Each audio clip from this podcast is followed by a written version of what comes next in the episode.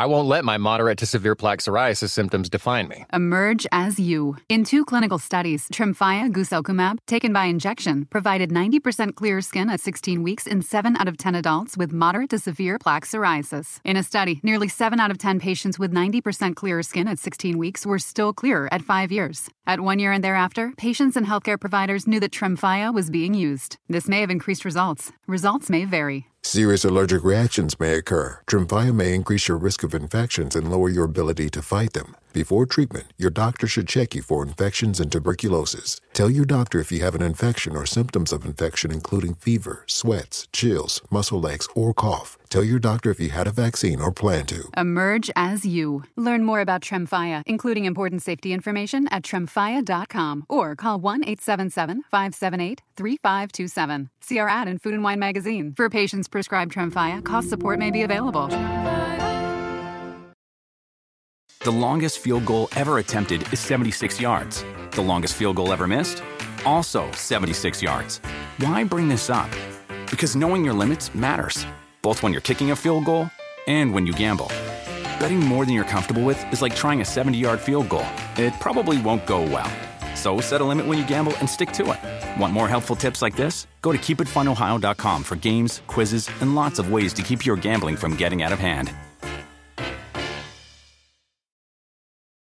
This episode is brought to you by Progressive. Most of you aren't just listening right now, you're multitasking. But what if you could also be saving money by switching to Progressive?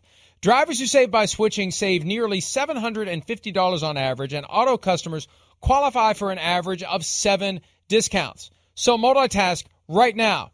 Get your quote now at progressive.com. Progressive Casualty Insurance Company and affiliates national average 12 month savings of $744 by new customers surveyed who saved with Progressive between June 2022 and May 2023. Potential savings will vary, discounts not available in all states and situations.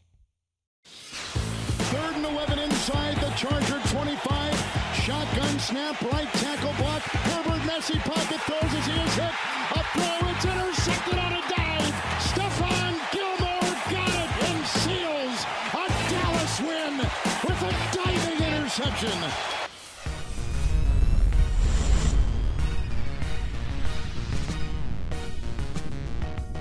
That was the moment from Stephon Gilmore, who popped an artery somewhere in his leg during the course of the game last night, but was able to keep playing, getting the game winning interception for the Dallas Cowboys.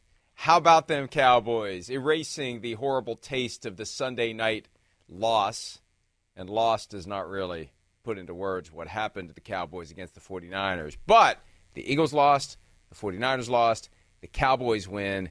How about them Cowboys? Miles was there in the press box, hearing the Spanish language call from the Cowboys radio crew in the press box. How are you doing today, Miles?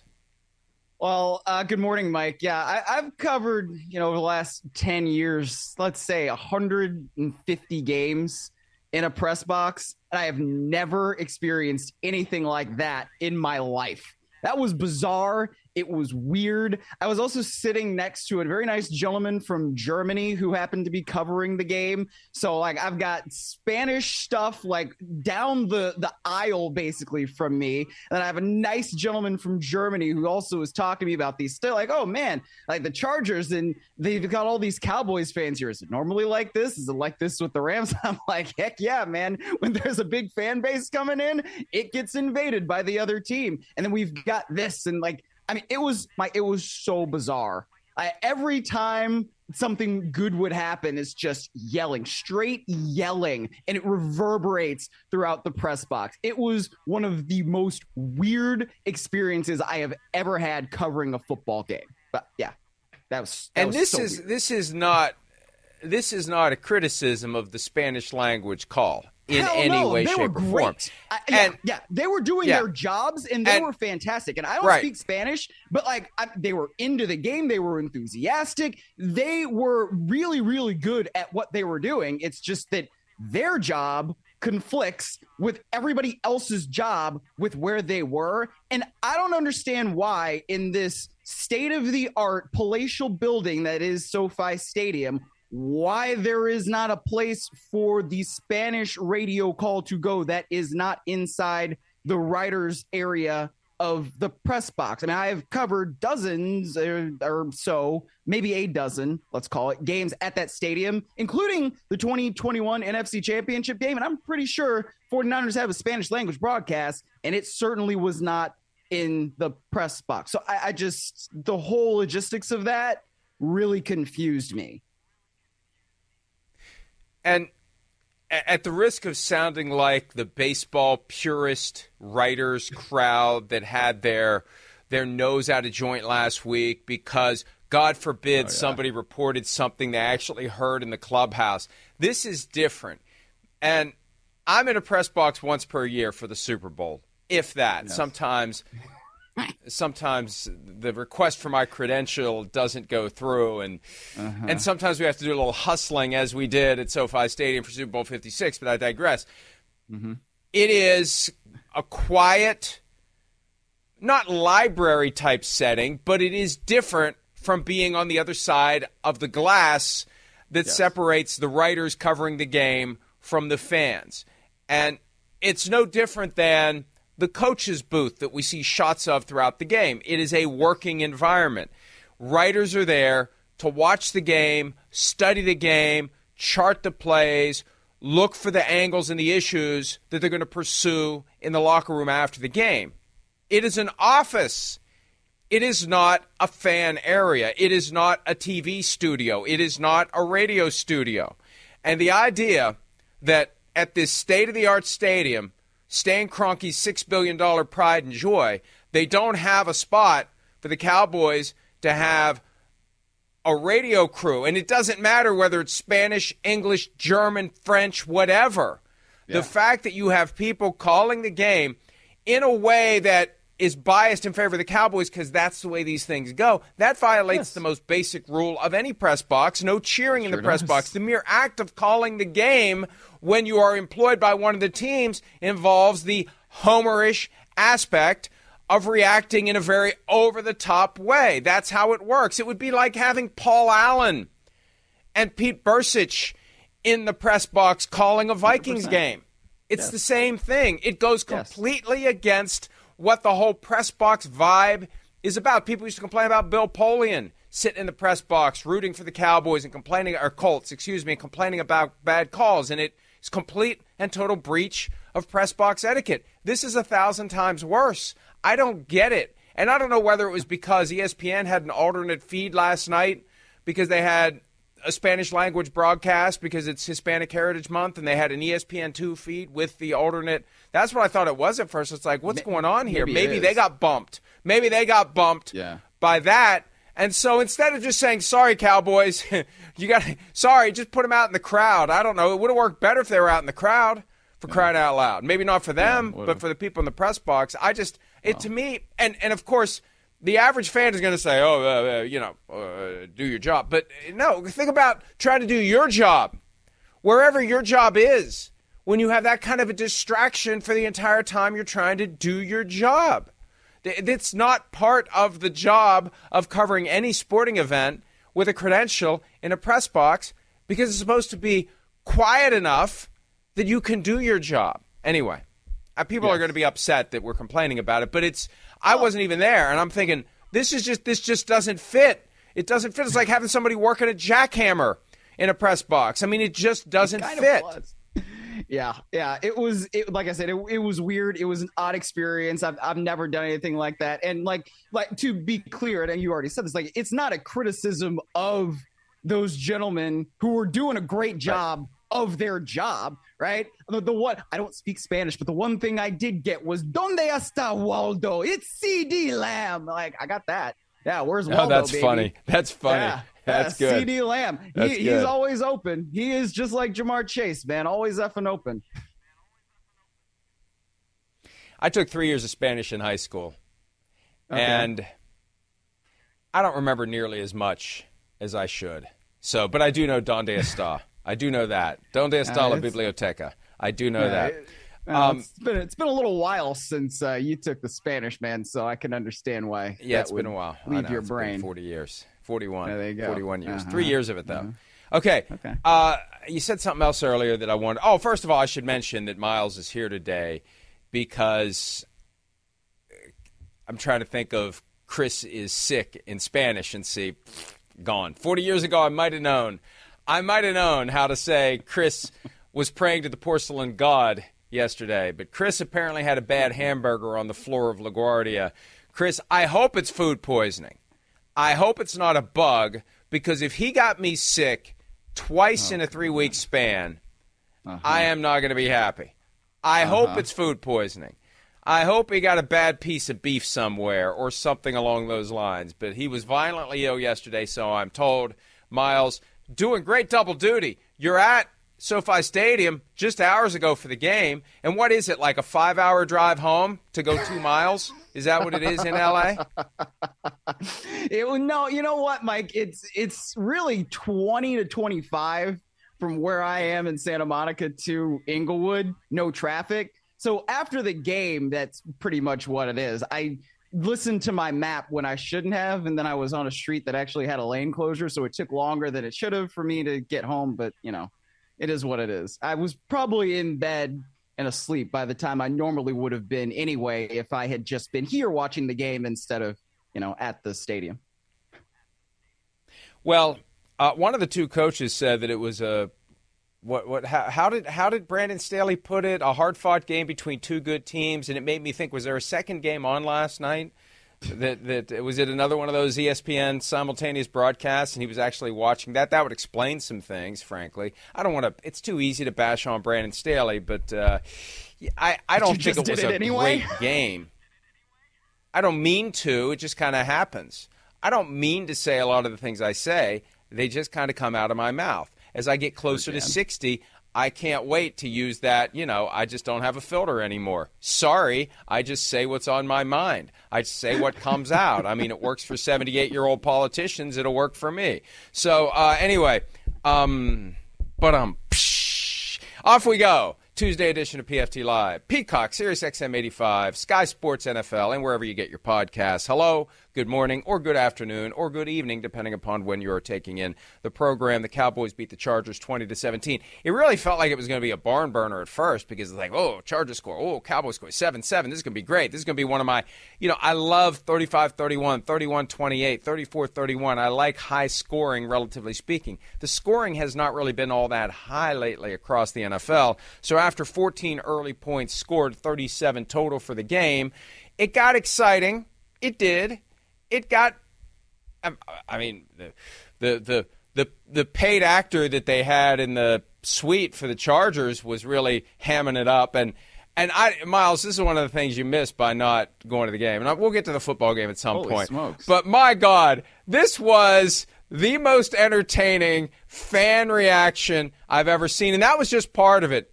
They showed her, oh, oh, no, oh, no, man. no, sad fan. They're doing a oh, lot of Oh, this. yeah. She was, and before before her celebration, and of course I'll have what she's having, but before the celebration, they had her. That's the one up top. She was so anxious, and it really didn't completely fit the moment.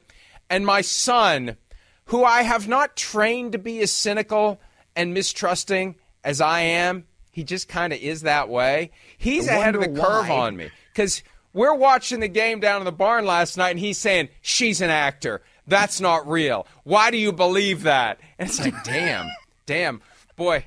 The business is going to be in good hands one of these days. Nobody can say no. Nobody can say you didn't earn it because you're coming to the table with the same level of. They're all full of crap that I am. But you know what? When you watch the one, play that again. The one up top was right before they were getting ready to go for or something. Something big was going on before they scored the touchdown. And it really did seem a little excessive. Like it really is like we need you to act like you're really, really anxious. Ooh, like you're really waiting, like something. Ooh, something big. Yeah, that's good. Yeah, that's good. Where did I where really did do for the team go? that. That's true. Uh, I don't. Yeah. Maybe whoever cleaned Jerry Jones that one night was cleaning them for her. But yeah, she was so excited she threw her glasses. It's like a hat trick. She threw her glasses out onto the field. But uh, you know, it was great. It was memorable. But I mean, let's be realistic. Is there any Chargers fan in the world that would ever act that way? Do how many fans actually act that way that are older than 10. I just, Dude, you know, I just, so my son has bagging usually the it's the dad. in the first 15 minutes of the show, man. My goodness. I mean, it was 10 to 1 probably Cowboys fans to Chargers. At least when I was walking in the building, that's what it seemed like. But man, I mean, they got the Chargers have fans. They're both using the silent count. They're both using, Yeah. but they're both using the silent count. I asked you about that because you know you can tell when they're doing the silent count because one of the guards will do that that point right before the snap, and both teams Yes, were doing it. like- It's like why are the Cowboys doing it? I thought they took the place over, Miles. They, they did, but I mean, it's still when you have enough fans, and SoFi Stadium's pretty loud generally. I, when you have enough fans of either team, like they will make noise. And there were Cowboys fans who were also making noise when they should not have been making noise, probably on like third down. You know, I mean, every time the team was on offense, because you know they'd say over the PA system, "It's third down," and so people start making noise when it, the Chargers, the home team, are on defense. And so, like, that's why the Cowboys also had to use the silent count because it's inherently a loud environment anyway. But yeah, the, the the the Chargers also had to. I mean, it was very very clear. Like I said, just walking into the stadium that that was going to be a Cowboys takeover, and that's what usually happens when the Cowboys plays in, play in LA.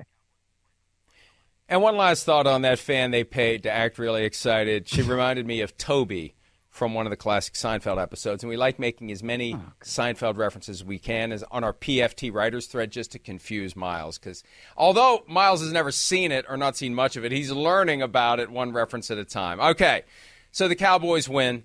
20 to 17. They hold off the Chargers with the Stephon Gilmore interception that we saw. Cowboys defense leads the NFL with 89 quarterback pressures. And, you know, we didn't see Micah Parsons take the game over all night long, but there were moments where, oh my God, like shot out of a cannon. There was one sack near the end where he just was just, I mean, you blink your eyes and he was there on top of Justin Herbert. Cowboys are now 10 and 1 after a loss. There it is. Just boom. That was right before or close to the, uh, that I think right before the interception, No, it was right? Yep. There's the Yep, interception. yep. It was, Play before. Yeah, it was the play right before. So uh, Cowboys ten and one after a loss over the past three seasons. They know how to turn it around, and uh, they, they you know they did. And you know for a while it felt like hey maybe the Chargers can pull this one off. It would have been huge for the Chargers to to beat the Cowboys on a night like that when uh, they're the home team, but they're not really the home team, and they're coming off. Uh, were they coming off of their bye? Were they coming off of their Yes. bye? Yes, They, Mike. yes, they were coming off of their bye. I'm thinking, yes, they're coming off of their bye, but then you know, the Justin Herbert finger was still so messed up, and he called it but a flesh wound. Tis but a scratch. right after it happened, you could like, tell Monty that finger. Yeah, yeah, yes, Monty Python. Okay. You you could tell that finger is messed up. I mean, you could just tell by looking at the glove. Something's Well, going on barely- with that he- finger, and he- he fell one time. He fell one time and like specifically twisted his hand to keep it from hitting the ground. Like that thing's Yeah. messed up. He, he barely took any snaps from under center. I mean, I don't know how much you guys noticed, but like it was a lot of pistol when they probably would pre- preferred maybe or in their usual, I don't know, cadence or whatever, if you want to call it that, to have your your quarterback under center. But he's not really taking many under center snaps. There were only a handful of snaps that he took under center, including that fourth and inches play um, that ended up being incomplete to Joshua Palmer. But other than that, it was either shotgun or it was pistol for Justin Herbert, and I think that had a lot to do with him and that uh, that that middle finger on his non-throwing hand just not exactly being correct. Well, and you know they they had uh, what another what another fourth down. You know, every game a fourth down that they go for and they don't get it. They had the fourth and short inside the 10 and you can't run it there when your quarterback's got a completely jacked up middle finger on his non-throwing hand. You can't, if he's not number one, he's not going to run it.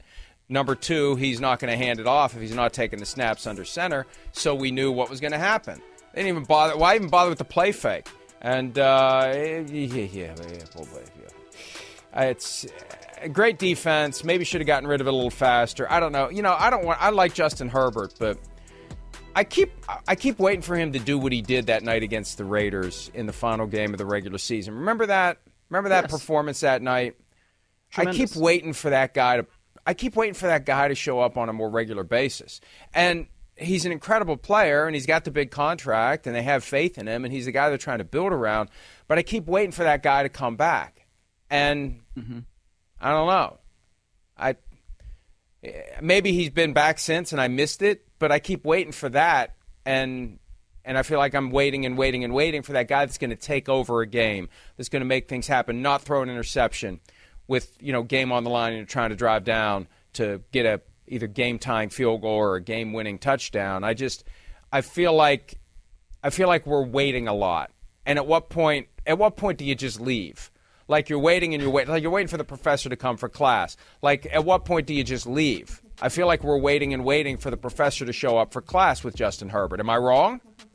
Well, I, I would look at that one. Last Am year, I wrong? I that, that, last night he he was not good enough. I mean, he has to be better. And you know, I mean, there's some Chargers writers saying that he just didn't look himself, and I I don't know if that is the case or is not the case, but when you're Justin Herbert and you're getting paid to be the kind of quarterback that he is getting paid to be, then yes, you expect to see him go down the field and score when he has the opportunity to win the games. He's not really done that this year right? But there have been more instances in the past where he has done it and performed the way that he did in that final game of the regular season, like he did against the Raiders when that game should have been a tie and both the Raiders and the Chargers should have made the playoffs, but that's neither here nor there. I mean, I would point to the Titans game last year where he has to roll to his right, make a big third down throw. I think it was either Keenan Allen, Mike Williams, but that hit, hit, hits it right down the right sideline. It was one of those beautiful throws and one of those plays that you say, all right, that's the quarterback we want to build around. Last night certainly was not that. Certainly was not there. I think the Cowboys' pressure had a lot to do with it getting that second down sack from Micah Parsons obviously influenced and affected that third down play because you can't really take a sack there if you're Herbert because you don't want more and more and more time to run off the clock. But at the same time, you, you, you don't want to just throw the ball up into coverage because that's how Stephon Gilmore intercepts it and that also wins the game. So, yeah, it was just, it was a weird game from that standpoint that Justin Herbert was just not looking like an elite quarterback, and there were some obvious throws that he had to make. And he did look very good against the Vikings. They do have two wins this year. It feels like they should be farther along in his career progression. They could be, should be, could be, would be winning more games than they're losing. Two and three is not good enough. And we're getting closer and closer to the point of the schedule where the Vultures are going to start circling L.A in the form of the coaches who are going to want to be making their pitch to Dean Spanos to take over that team because and who knows who knows what the Chargers are going to do I thought maybe they would make a change last year they didn't this may be the year that it happens because you need an offensive guru to get the most out of Justin Herbert. I was reminded, as you were explaining earlier, a great throw that he had made, something Peter always says about Bill Walsh. Bill Walsh's view was if he can if a guy can do it once, he can coach yes. him to do it all the time. Yes. And so there's something missing there as it relates to harnessing the best of the best that Justin Herbert can do. And I'm not blaming him. There has to be better coaching, and you have to put him in a better position, and you have to teach him better on how to take full advantage of his incredible size, speed, agility, arm strength, accuracy, everything. And and I will say this if even if it's your non-throwing hand, if one of your fingers is broken and it's painful and you're conscious of it and you're trying desperately not to get it hit and make it worse, that's going to be a factor in everything you do. Beyond yes. just I'm not taking snaps under center, it's everywhere you go on top of trying to process. You're also trying to keep that hand short of putting it behind your back. You're trying to keep that hand from getting hit and you're and you're trying not to make it a target by being overly obvious in your efforts to protect your hand. So, you know, it doesn't take much to throw someone off balance when they're trying to do all those different things. You know, I mean, the, the writers last night were distracted by the radio call. A quarterback lives in a blender of distractions that he's trying to process while he's doing that job. You throw on top of it, one of the fingers on my non throwing hand is broken and bothering me, and I'm trying to keep it from getting worse that that's enough to throw everything off, Miles. it, it is, but at the same time, Mike, when the quarterback is out there, the quarterback's got to make the plays, and he's being paid to make the plays. right? And I think in last night specifically, I don't necessarily want to go like too big picture on it, but last night specifically, there were plays that Justin Herbert should have made. Right, there were two open throws to Keenan Allen. One of them we just showed that he should have made. I mean, when Keenan Allen's running down the sideline by himself and your quarterback airmails it, man, that's that's a huge miss. And that's one that we have seen Justin Herbert consistently make. It's just for whatever reason last night that play didn't work. And here we show it again. I mean, look, he pump fakes it, and the defender's out of his shoes, and it's just out of the reach of Keenan Allen. And I don't know exactly why that was. The protection actually was all right on that. It, I don't know if it just was that Herbert's feet weren't where they needed to be because of the constant pressure that he was facing. But at a certain point, you have to have the play from your quarterback that you are paying him to make, right? It's not just, oh, this guy's a rookie anymore. He's a young guy, that, that, that. Like we have seen Justin Herbert make these plays consistently before. For whatever reason, last night he didn't do it. And that I think, at least as it pertains to last night, is a good criticism because that's something that you pay him to do, so you expect him to do it. It's prime time. Everyone's watching. That's the moment that your highly paid franchise quarterback needs to step up and make those plays. And the miss to Keenan Allen when he didn't have a whole lot of pressure, he had a chance to drive the ball. He just put too much on it. He just put yeah. too much on it. And when you're talking about, you know, they talk about the windows and how tight they are in the NFL, the window was wide open there to Keenan yes. Allen. He didn't have to thread a needle. All he had to do was hit the guy who was running open, and that would have been a play that may have, when you string everything else together after that, changed the outcome of the game. I won't let my moderate to severe plaque psoriasis symptoms define me. Emerge as you. In two clinical studies, Tremfya guselkumab, taken by injection, provided 90% clearer skin at 16 weeks in 7 out of 10 adults with moderate to severe plaque psoriasis. In a study, nearly 7 out of 10 patients with 90% clearer skin at 16 weeks were still clearer at 5 years. At 1 year and thereafter, patients and healthcare providers knew that Tremfya was being used. This may have increased results. Results may vary. Serious allergic reactions may occur. Tremfya may increase your risk of infections and lower your ability to fight them. Before treatment, your doctor should check you for infections and tuberculosis. Tell your doctor if you have an infection or symptoms of infection, including fever, sweats, chills, muscle aches, or cough. Tell your doctor if you had a vaccine or plan to. Emerge as you. Learn more about Tremfya, including important safety information at tremfya.com or call 1 877 578 3527. See our ad in Food and Wine magazine. For patients prescribed Tremfya, cost support may be available. The longest field goal ever attempted is 76 yards. The longest field goal ever missed? Also 76 yards. Why bring this up? Because knowing your limits matters, both when you're kicking a field goal and when you gamble. Betting more than you're comfortable with is like trying a 70 yard field goal, it probably won't go well. So set a limit when you gamble and stick to it. Want more helpful tips like this? Go to keepitfunohio.com for games, quizzes, and lots of ways to keep your gambling from getting out of hand. For the world's greatest athletes. This is the showdown we've been waiting for. There is nothing like competing on the world's biggest stage. It's a world record again! Gold for the United States! Unbelievable! And when that stage is Paris, anything can happen. I have never seen anything like this. How about that? An Olympics unlike any other. What a performance! The Paris Olympics, this summer on NBC and streaming on Peacock. Okay, it was 10 to 10 in the fourth quarter, just as the fourth quarter was starting, and we had a Tony Pollard sighting, and he had a big run that that led to a go-ahead touchdown by the Dallas Cowboys. If we have that, Tony Pollard 60 yards. Uh, do we have it? Do we have it? And there we it have is. It.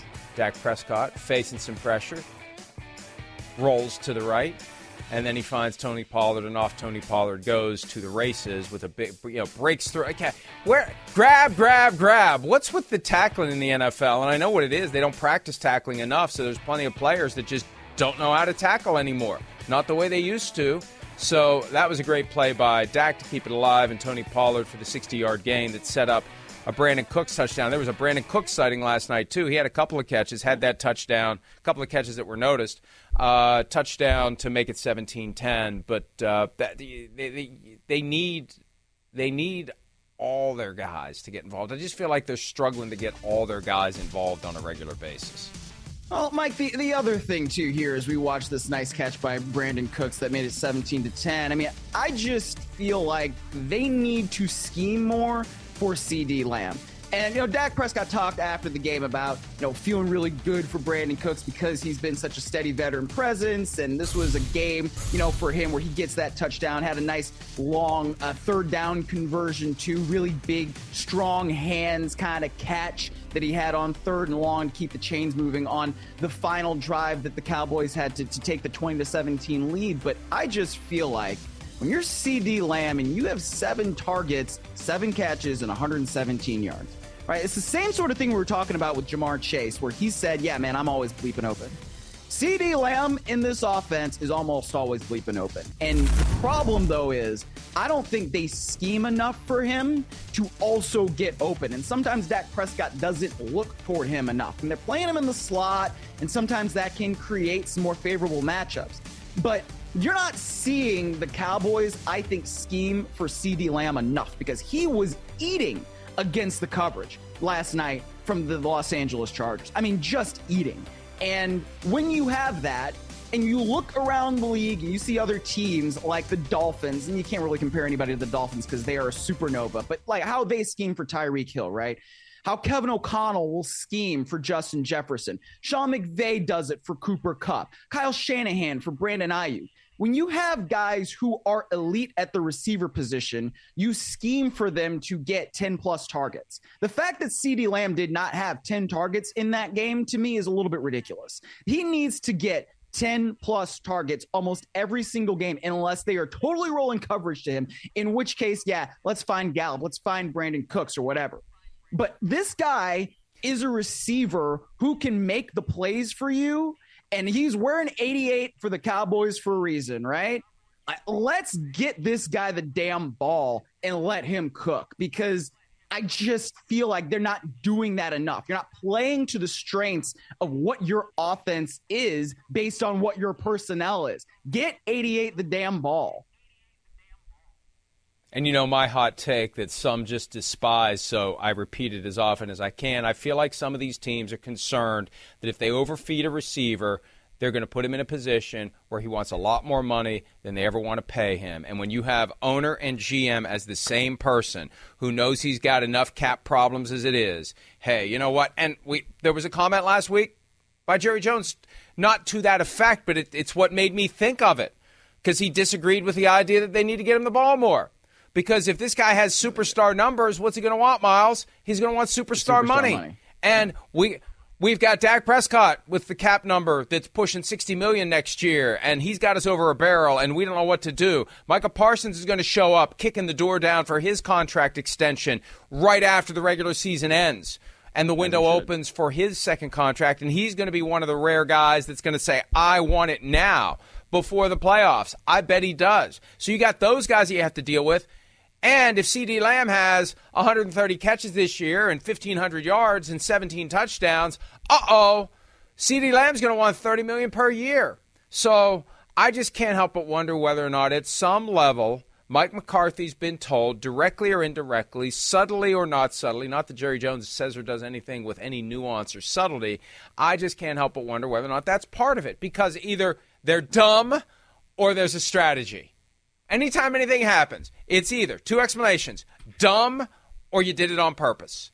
So, what are the Cowboys? Are they dumb or are they doing it on purpose? Because it's obvious they need to be making CeeDee Lamb, as you said, centerpiece, game plan, scheme, and force teams to double him, force teams to take him away. Then everything else opens up. Then Michael Gallup's getting more than three catches a game. Then Brandin Cooks is doing more than he's been doing. Your second leading receiver isn't a running back which it was last night with six catches from Tony Pollard. So their running game also, you know, when Dak Prescott, anytime your quarterback's your leading rusher, th- that's not good unless your quarterback's getting 130 yards rushing. So yeah, uh, Tony yeah, Pollard had 30 yards on 15 yeah. attempts last night. Yeah, 30 yards on 15 attempts for a guy that you're paying eight figures to isn't good enough out of your running game. Let's hear from Dak talking about getting both CeeDee Lamb and Brandin Cooks more involved last night. Yeah, I mean that, that's that was part of the plan. Uh, you talk about what was part of the plan going into this game, uh, knowing that we'd get some matchups with those guys, understanding how they were going to play CeeDee, Cloud on his side, when they were going to, um, giving Cooks outside some one on ones, and we took advantage of them. Cooks did a great job, uh, and tonight was a tonight was due. Tonight was it was due up, and just uh, the player that he's been, the person that he's been, everything that he brings to this team. Uh, getting the touchdown, big third down catches, plays that he made all over the field, and uh, he was due for a night like this. Happy for him, and uh, it'll only it'll only grow from here. And that's the question. They got to take this and they got to build on it. And really, the vibe can change so quick. It's why you don't get desperate. It's why you don't give up after a horrible night like they had in Santa Clara nine days ago. Because, the, as I said earlier, 49ers lost, Eagles lost, Cowboys win. All of a sudden, everything's different. And you feel like, hey, maybe we can be hopeful instead of hopeless again. But they just got to keep they got to keep building. As you said, they got to get the ball to CeeDee Lamb. They got to diversify the offense a little bit more, and they just got to get more rhythm. They just got to get more. It just it can't feel like the offense just kind of falls flat, and you're just waiting and waiting for something, and it just kind of plods along, and then it sparks. You, you need to have more. It just got to be better start to finish. They got to get more than 20 points a game. They can't count on the yes. defense to hold the team in the teens. Last night the defense did. You just can't assume that's going to happen. You got to be shooting for 30 a week, not 20. Well, I mean, you had a game last night where there were penalties pre-snap, and I, I didn't look and count, but my God, it, there must have been upwards of 10 total pre-snap penalties between both teams. And I'm sitting there in the press box thinking I would absolutely lose my abs bleeping mind if I'm one of these coaches and we have a legal shift, offsides lined up in the neutral zone, I mean, all these things that you can control, you're not doing right. So it was a weird kind of clunky game. And Mike McCarthy described it like that after in his own press conference. But I'm just thinking, man, like, you can't have the pre-snap penalties, and then along with all the other blunders that you have, and certainly that muff punt was a huge blunder in the game, and it's really, I think, the only reason why the Chargers were still in it in the fourth quarter. I mean, because at that point the Cowboys looked like they were really in control of the game. But you can't keep doing those things and expect to beat the teams that are actually really, really good in this league. I mean, we saw it, you know, in week five as the Cowboys went up to Santa Clara and they got blasted. If you do those kinds of things eh, after the bye for the Cowboys, which is now this coming week, then you're not going to beat the elite teams, not only in the conference, but in the entire National Football League. because they've still got AFC opponents left. So I just, I don't think that the Cowboys right now are disciplined enough to be able to be cons- eh, to eh, to be able to consider them as one of the elite teams in the league. I, I, I don't. Not the way that they're playing right now. Well, and you mentioned the the blunder on the punt last night that gave the Chargers the opportunity to tie the game at 17. That was a great job by Ja'Sir Taylor, who did the same thing last year on a Monday night in overtime, where you, as the gunner on the punt coverage, block and shove the guy who's trying to block you into the returner, causing a muff.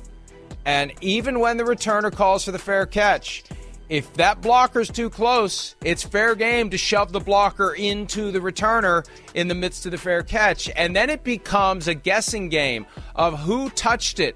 See, the Cowboys had to assume that one of them touched it. That's what caused the scram to uh, uh the the, the scra- scramble scramble. That's the word I'm looking for to go get it because. Yes for all for all we know, it did touch one of the Cowboys, so I got to go get it. And unfortunately, right. just by a hair, if the Chargers player touches it first, it's down there. Cowboys ball, even if a Cowboys player touches it. But because the Cowboys player touched it, and it was a great challenge by the Chargers, because the Cowboys player touched it first, it's Chargers ball, and they, they tie the game up. But that's all because Ja'Sir Taylor threw his guy into the returner, did the same thing against the Broncos last year to help the Chargers win the game in overtime.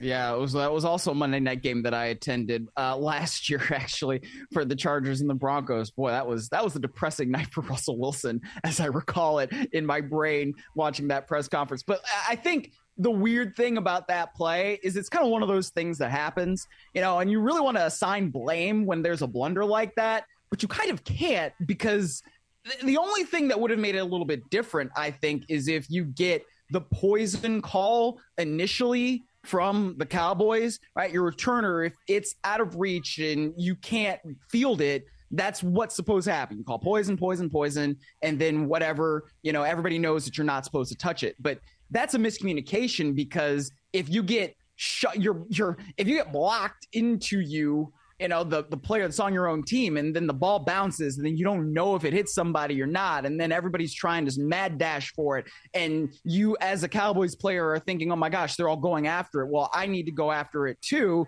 It's hard to fault a guy for trying to save your team from a turnover and it just so happens that he doesn't because he does not touch the ball first it that's it's one of those things that happens and it's unfortunate that the Chargers also scored off of that, but the Cowboys were still able to win. So it wasn't a total death knell. But yeah, I mean, that's it's an unfortunate play, but it's a good play by the Chargers special teams for sure because it it allowed them to tie the game at that point. There's something about it that seems like you shouldn't be allowed to do it because once you call the fair catch, that's it. But your blockers have to have the presence of mind to stay the hell away from where the returner might be. And that punt hmm. return play, like of all the things in the NFL that feel controllable and finely tuned and you can practice it, practice it, practice it, that whole punt return operation, nobody knows where the ball is going to be. The punt returner's got to try to catch it Hard. while keeping an eye on everything that's happening around him. The blockers have to have spatial awareness of what's happening around them. And it's all occurring very, very quickly and as we saw last night, it's an opportunity for the Chargers to get the ball, tie the game, and then uh, not ultimately win it, but at least that was something that they can hang their hat on and say, well, at least that went well last night, even though it doesn't show up in the win column. The Cowboys needed that win. Let's hear from Dak Prescott on whether or not last night's game was the so called must win for Dallas. You said it's a big win. Was this a must win, though? Yeah. It was. Yeah, it was a must win. Why? I mean, it's early. No, I mean, it's, yeah, early in the season, but three and three, four and two, or three and three. That was a, it's a huge difference. Uh, yeah, it, it, just is. I mean, yeah, like I get what, exactly what you're saying. It's early in the season. I've been in the three and five season that we turned it around and, and went on a win streak and won the division. So I, I get what you're saying, but four and two, second second road win of the year um, against a great team, against a great offense, good defense, great defense. Uh, going into the bye week, yeah, I mean, we, we, talked about after last week not, not allowing this thing to landslide, and obviously, I think a win like this allows you to really close that book. Obviously, we closed that book throughout this week, preparing for this game, moving on, not just talking about it, but being about it, practicing that right way, preparing the right way to do that. Uh, but when you get this win like we did, you, you definitely can move on. Now we'll move we'll move forward from this one. Go watch it, get better, critique it hard, uh, see how we can get better from this game, even on a win, and then, as I said, enjoy the bye week, get healthy, enjoy the bye week, and, and then stack after that. Yeah, I like that he's being candid about it. A lot of times you'll get the cliches and every win's a must win. Every game's equally important. We're just trying to win one game after another. We're just trying to make a play, yada, yada, yada. Three and three versus four and two going into your bye is gigantic. And yeah. your opportunity to stay or to get back to one game behind the Eagles. Your opportunity to be a game behind the 49ers. Keep pace with the Lions. We don't know how the playoff tree is going to shake out. The Cowboys could still win the division. The Cowboys could still end up with one more win than the 49ers and, and make that tiebreaker from the ass kicking they took irrelevant. So mm-hmm. it's critical. If if you're thinking about making the playoffs, once you get around five losses, five, six losses. I still don't quite know which one is red alert with 17 games. Five losses was red alert with 16 games. Yeah. Let's say six losses, red alert. For well, they would have been halfway to red alert to just make the playoffs. But when you're thinking about trying to win divisions, trying to be the one seed, trying to force people to come to you in the postseason, three is red alert. Yes. Three is getting to the point where, you know what, okay, maybe we'll make the playoffs. Maybe we'll win the division and have to, you know, host the five seed right out of the gates. But, you know, we're not going to get the table set for us the way we need it. You get to three losses before the middle of October or at the middle of October, as we now are, sort of, 17th of October. As we're there, three losses means, yeah, forget about being the one seed. It's going to be very difficult to be the one seed. So that's why they needed to go to four and two to keep their dreams of winning the division and forcing the road to Las Vegas through Dallas. That's why they needed that one. Yeah, and, and Prescott said this too during his presser. He's basically said, "Now I can enjoy the bye week." You know, because if you do lose that game to the Los Angeles Chargers and you got to fly home in the middle of the night and you wake up and you're you're getting off the plane and you're like, man, we are three and three and I got to stew over this for an entire week before the Rams come and play us. Like that's not something that you want to do. So getting to four and two, and yes, the Eagles lost, the 49ers lost, and McCarthy and Prescott were also asked about that. And it's like, yeah, you know, it's not bad, but at the same time, we have to get our own stuff right. So I think that yeah, it was huge to get that win. And like, but Mike, I mean, all games are must win in football. Like there are only 17 of them. I, you know, when I was in high school, our of our captains always used to go up in school assembly and you know he'd say oh we're playing i don't know fairport harbor this friday and we really need your support and it's our biggest game of the year. So you know we really need you to be out there. And then the next week hey we're playing beechwood. It's our biggest game of the year. And everybody's like why are you saying this? Like because every game is our biggest game of the year you know, there's when we were in high school, there's only 10. Like now there's only 17. Like every game is a must win. I understand what Dak is saying, though. Yeah, you want to enjoy the bye week and you need to get to four wins and you, you don't want to get to three losses this early. But in football, every game is a must win. And that's part of what makes football beautiful, at least in my opinion. And really, when you're talking about only 17 games, there's only so many opportunities. That was another conversation my son and I were having last night where we watched the game. The idea of coaches, offensive coordinators. Like we were talking about Ken Dorsey, how there was a drop from Brian Daboll to him because it was the whole philosophy yeah. of hiring an offensive head coach instead of a defensive head coach. Because if you hire a defensive head coach and the offense plays well, the offensive coordinator gets hired by somebody else as a head coach, and then you got to find somebody else. And then there's a learning curve. And you think about Ken Dorsey's learning curve. You're talking about 17 games in one year, one day a week, and it's all happening and you got to process and you got to learn and you got to learn from your mistakes. Well, if you make too many mistakes, you're not going to get a chance to keep learning. And it's just, there aren't many chances. And you're right. Every game is a must win. You want to turn every one of those into a W instead of an L at every level of football, but especially at the NFL level because. Uh, at the end of the day, when it's time to look at the standings after week 18, how many seasons fortunes are turned by man if we just would have won that one game that we lost how different we you yeah. know we'd be in the playoffs or we'd be the two seed we'd be the division champ we'd have the bye whatever before the game started we haven't talked about this before uh the uh-huh. game started and what we saw it in cleveland on sunday when, when your browns got all lathered up and it worked as they beat the 49ers last night a little scuffle before the game between the cowboys and the chargers i assume we've got a little video of what was going on. I guess what was happening, Miles, was it the one team was warming up too close to the other team's entrance to the field? Is that what it was yes. that sparked this the, melee? Yeah, it, it was weird because the, the Chargers sideline is on the other side of the field, right? So the Cowboys were coming out to warm up, and then you've got these Chargers, I think it was their defensive backs, on the side of the field, as you can see, where the Cowboys are running through. And so effectively, the Cowboys are like running through a drill.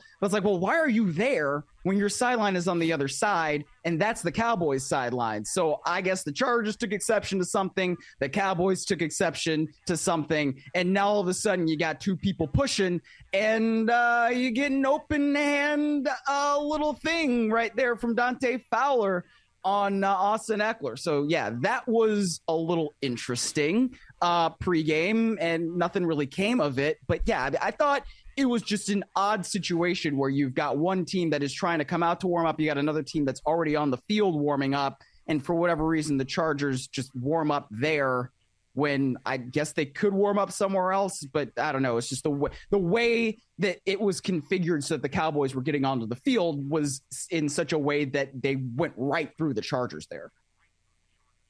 My first thought when I saw the helmet flying around was, good thing it's not a Rams game. Because we know what Aaron Donald would do with that loose helmet. Second of all, well, Dante Fowler played second, with Aaron sorry. Donald for a period of time, so I don't yeah. know. You know, maybe he got some tips. Second of all, second of all, the NFL is notoriously reactive, not proactive.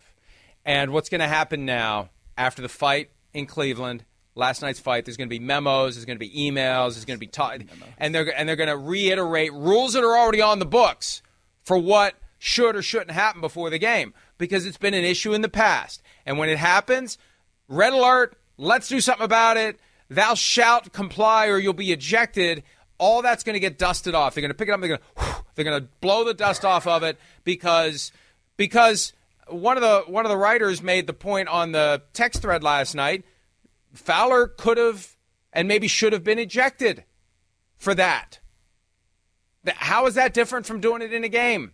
Punching somebody in the face. Unless, of course, the video wasn't 100% clear, because that was the problem that night that Trent Williams punched the guy in the face and he didn't get ejected. But, I, I guarantee you, one of the NFL spokesmen masquerading as reporters who work for NFL Network will have the memo conveniently convenient. They'll be going through the dumpster at 345 Park Avenue, and they'll find it in the dumpster.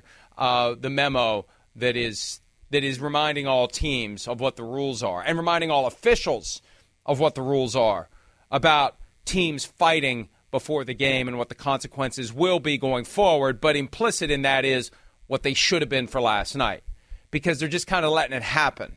And I guarantee you, Miles, the reaction is going to be a memo from 345 Park Avenue today, tomorrow, or no later than Thursday before week seven begins, laying down the law that was already laid down. They just kind of forgotten about it. Well, I, I think you know there there are certain different there are certain differences in the instances if we want to call it that right like between cleveland and san francisco it didn't seem like anything really escalated to the point where it was like a fight fight. Like that last night was almost more like a training camp fight where it's like, hey, why are these two teams really doing this, especially at a time where we are trying to get better? Or at, like last night, you're, you're trying to warm up. And yeah, like tensions are high at that point. So that's why I just, I didn't really get why you're like running through a drill when you're trying to get out on the field like that the, the setup didn't make sense to me. And i don't know if it was just because of the way things are situated at sofi or you know there obviously was the big espn set so maybe usually teams come in from that way but they didn't come in from the opposite end of the same i, I don't really know what the hell it was but it just the whole Boy, thing I'll tell you what, weird. Stan Kroenke may want to get a refund from whoever designed that place between not having the extra well, booth that's for the radio call to not having the proper space on the floor. I'm telling you, six billion dollars doesn't buy what it used hey, man, to. This was, apparently, this was a Chargers game. This was not a Rams game. So Stan Kroenke did not have to do with the operation of what the game was last night. Okay, that's on you know the, the other, Chargers and their group. Let's let's just be clear, the, the, okay? I mean, it, I don't and I don't know exactly what went wrong, but like it's just uh, you're you're mentioning names. So let's let's be clear on what these things are. The other the other SoFi Stadium related talking point that gets my son all pissed off is when I tell him how Stan Kroenke made sure the Raiders weren't the second team in LA instead of the Chargers because if the Raiders had come back to LA, they would own that market and the Rams would be an asterisk at best in LA, even with a Super Bowl win. So they wanted to keep the Raiders out, but they wanted the Chargers there, and last night was the Chargers configuration. You said something earlier, and I almost threw to break on this point because it fits so perfectly. You were talking about high school coach urging the team to win. And that dovetails with uh, isn't that what you were saying? Am I wrong? Uh, it, it wasn't a coach. It was I, I, it was one of the captains that was doing something. You okay, one of the captains. Me, All right, that's right. fine. Okay, I wasn't listening. Don't. I wasn't listening I because I was thinking this is just perfect for what I want to set up. Why didn't you just go with me? Though let's just assume it was the coach. And and here's where I'm going. I, I, Your Honor, I am going somewhere with this. So I tweet before the show on the days that I remember to do so that the show is beginning, and I'll try to think of a relevant GIF. And there was no more relevant GIF for today than the GIF of anxious, over the top, let's go get 'em Chargers fan. That's the GIF that we used yeah. to start it. So I'll check the responses from time to time, such as when I'm not listening to you, to see what uh-huh. people have to say. And, and, Great pull. And Miles, this is years before you were born. This is the classic film Grease with John Travolta and the late Olivia Newton John. This is early in the show. This is where the head coach at the pep rally is trying to get the team fired up, and that's Blanche, the principal secretary, played by Dody Goodman, doing the same kind of stuff that we saw last night. So maybe that was the inspiration. When they hired the actor, what's my motivation for this scene? She did a research of football games where you want to get yourself excited. And, and maybe she found Dody Goodman from Grease, 1978, responding to Sid Caesar playing the head coach of the team, getting them Rydell. They're gonna, they're gonna rip them and they're gonna roll them around and they're gonna rip them to pieces. So anyway, that amused me. Okay. It probably didn't amuse Miles, but if it amused just one of you out there, it will have been worth it. Let me know at Florio at ProFootballTalk.com. If you're as old as I am and you remember watching Dody Goodman lay the foundation for the reaction we saw last night in Grease. Let's take a break. When we return, have we seen the last of Anthony Richardson for 2023? That's next here on PFT Live. I won't let my moderate to severe plaque psoriasis symptoms define me. Emerge as you. In two clinical studies, Tremfya guselkumab, taken by injection, provided 90% clearer skin at 16 weeks in 7 out of 10 adults with moderate to severe plaque psoriasis. In a study, nearly 7 out of 10 patients with 90% clearer skin at 16 weeks were still clearer at 5 years. At 1 year and thereafter, patients and healthcare providers knew that Tremfya was being used. This may have increased results. Results may vary. Serious allergic reactions may occur. Tremfya may increase your risk of infections and lower your ability to fight them. Before treatment, your doctor should check you for infections and tuberculosis. Tell your doctor if you have an infection or symptoms of infection, including fever, sweats, chills, muscle aches, or cough. Tell your doctor if you had a vaccine or plan to. Emerge as you. Learn more about Tremfya, including important safety information at tremfya.com or call 1 877 578 3527. See our ad in Food and Wine magazine. For patients prescribed Tremfya, cost support may be available. The longest field goal ever attempted is 76 yards. The longest field goal ever missed? Also 76 yards. Why bring this up? Because knowing your limits matters, both when you're kicking a field goal and when you gamble. Betting more than you're comfortable with is like trying a 70 yard field goal, it probably won't go well. So set a limit when you gamble and stick to it. Want more helpful tips like this? Go to keepitfunohio.com for games, quizzes, and lots of ways to keep your gambling from getting out of hand.